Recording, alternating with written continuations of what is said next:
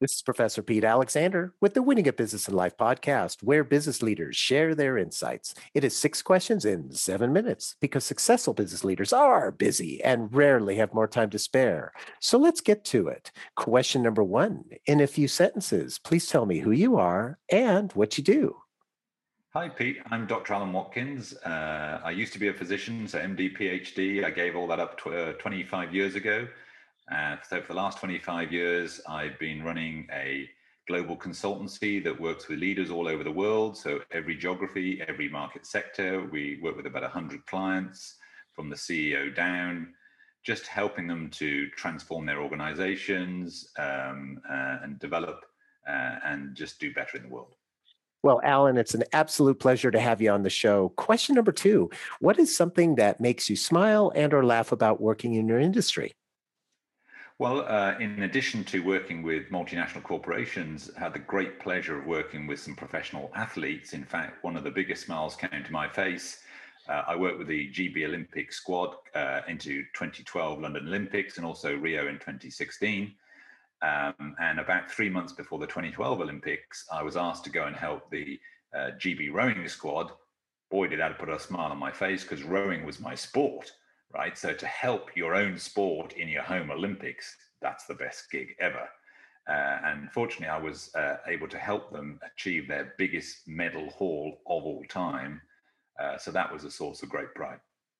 Well, congratulations not only on being able to, to, to help them get those additional medals and stuff, but yeah, be able to have an impact on your favorite sport. What a great story. Question number three I have a fictitious book with all the answers for business. What chapter would you think most companies should read?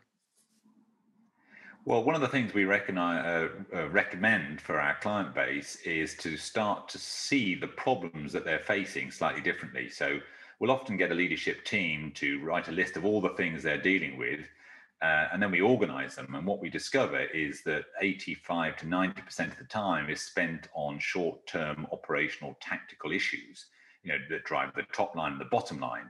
It's kind of what we call the short term it. And then occasionally they think about the longer term it, the vision, ambition, purpose, strategy.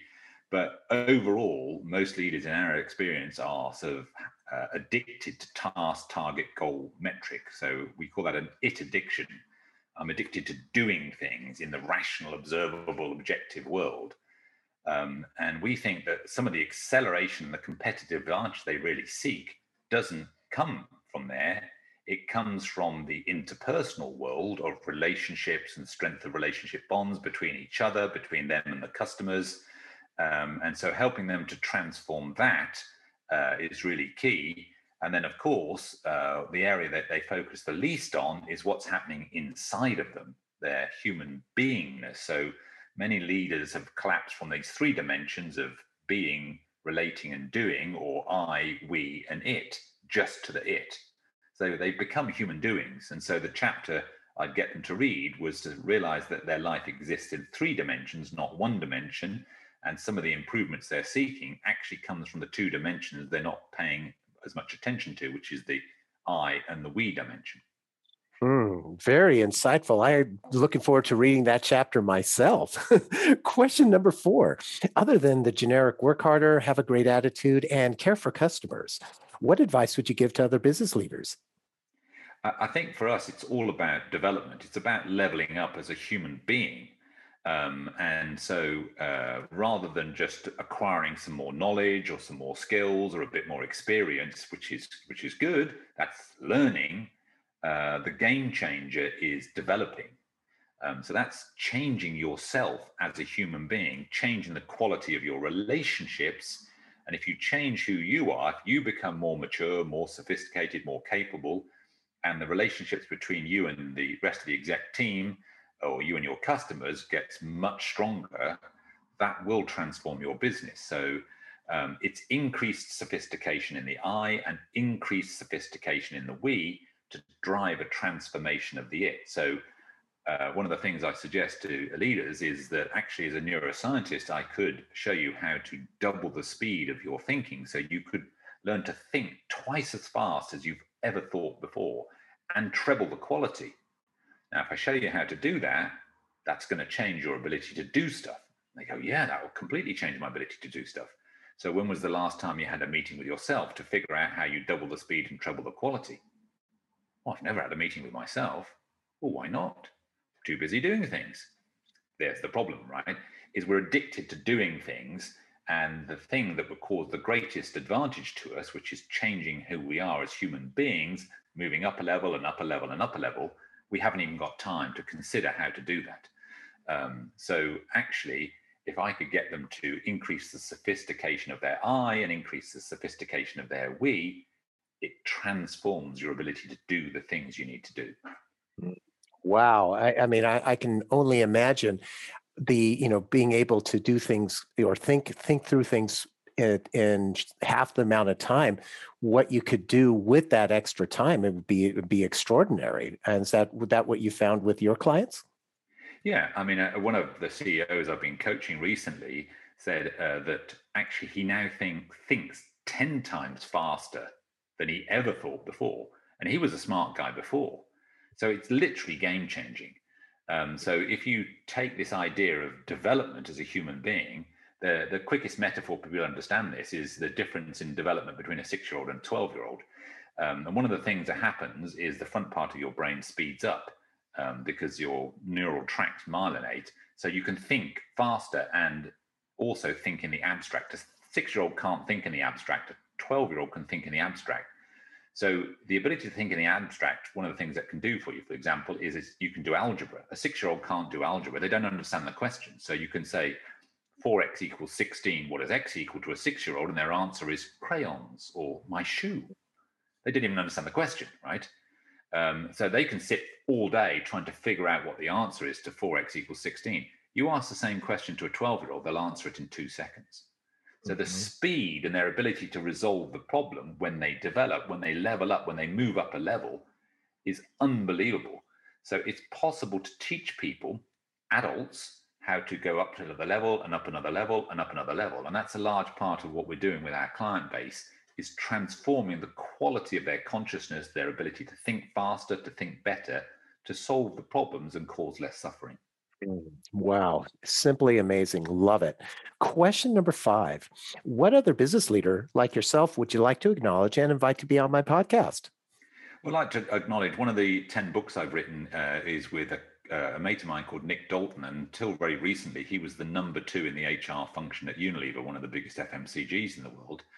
Uh, and he's a brilliant guy, uh, uh, entertaining, amusing, um, absolutely fantastic on strategy, um, and uh, one of the world experts on industrial relations. Um, uh, sadly, he's a Tottenham Hotspur fan, so you know we'll uh, let him off that. Um, but he's just great company and a great person to talk to about you know how businesses need to set themselves up for the future. Well, I look forward to uh, talking with him. So thank you for that referral.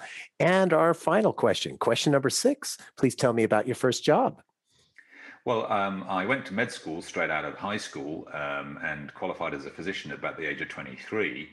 Um, and one of the great uh, uh, privileges of uh, being trained as a medical doctor is you're up close and personal with human suffering on a daily basis. So if you're paying attention, you really learn what it means to be alive uh, and how to handle difficult circumstances and how to alleviate suffering. And so I'm often asked, what's, you know, why did you leave medicine after 12 years as a doctor and do this? And the, the simple answer is I couldn't reduce suffering at scale. When I was a consultant on the ward, or, um, you know, I might have 50 patients to look after on the ward, and maybe 150 patients in outpatient, 200 people. And when I went into primary care, you've got 2,000 patients as your average primary care physician but um, you know 1800 of them are okay. You never see them. So you only ever see 200 people again. So it just wasn't enough scale. So for me it's always been about reduction of human suffering at scale so I, I eventually left 25 years ago thought well if i work with big corporations uh, it's a different kind of suffering often mental health and, and all of that and, and self-esteem issues and confidence and so on and so forth. So it's much more upstream. It's not the kind of physical end stage suffering you see in modern medicine but it's a lot of the really early stuff that you see. Um, and some of our clients have 350,000 employees. So if we improve the quality of leadership of that company, we potentially reduce the suffering of 350,000 employees. If you take the families, that's maybe a million people. You take the supplier base, that's 5 million people. And that's one client, and we work with 100 clients. So for me, it was always about you know the reduction of human suffering. So my first job, I learned what that really was, what suffering was, and um, you know, so I'm sort of driven by compassion, really at the core of me and the company, to reduce human suffering, and we do that by accelerating human development. So mm. as people become smarter and wiser and more perceptive and more insightful, they make better decisions and cause less problems for themselves and their employee base, their customer base, you know, and we start to build a better world, which is to the benefit of all of us. Mm, absolutely love it, and it's it's amazing, you know, just hearing the the the mathematics that you're talking about to reach that scale, and it's it's it's wonderful that uh, the impact that uh, that you're having so thank you for that. And, and Alan, thank you so much for being on the show. How could people find you? Uh, they could Google me, just Google Dr. Alan Watkins. They'll probably find some of the TED Talks I've written. Um, you know, it's been seen by you know a few million people. Those TED Talks, just about what you can do to improve the quality of your life. Um, you know, go on Amazon. You can find any of the ten books I've written um, on a whole variety of different subjects, from leadership issues to change to the past, present, future of HR you know, to how to solve the world's toughest problems, what's going on with the food industry, why politics is broken. You know, any of those books, you can find that, or you can just contact us directly through our website, complete-coherence.com. You can follow us on LinkedIn or Twitter. You can go and see our YouTube channel. So just reach out. We're a pretty friendly bunch. Um, you know, we're very responsive, uh, and we've got a load of stuff that can help you. Uh, we're just about to bring out a, a well-being app that we're really super excited by, so watch out for that, uh, where we can put the power of transformation in your hands on the app. Ooh, it sounds very exciting. I'm looking forward to that app myself. And this is Professor Pete Alexander with the Winning at Business and Life podcast. Get hundreds of amazing business insights from previous guest episodes on your favorite podcast app. Thanks for listening.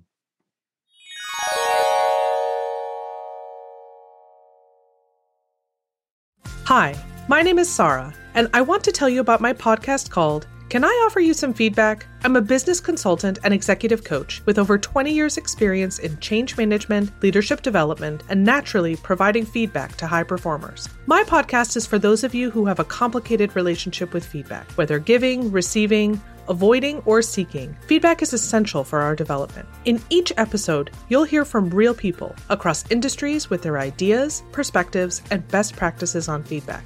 I'll also be sharing business bites with you simple explanations of organizational tools, management techniques, and leadership philosophies that will help you and your businesses thrive. You can listen to Can I Offer You Some Feedback on your favorite podcast app or learn more at evergreenpodcasts.com.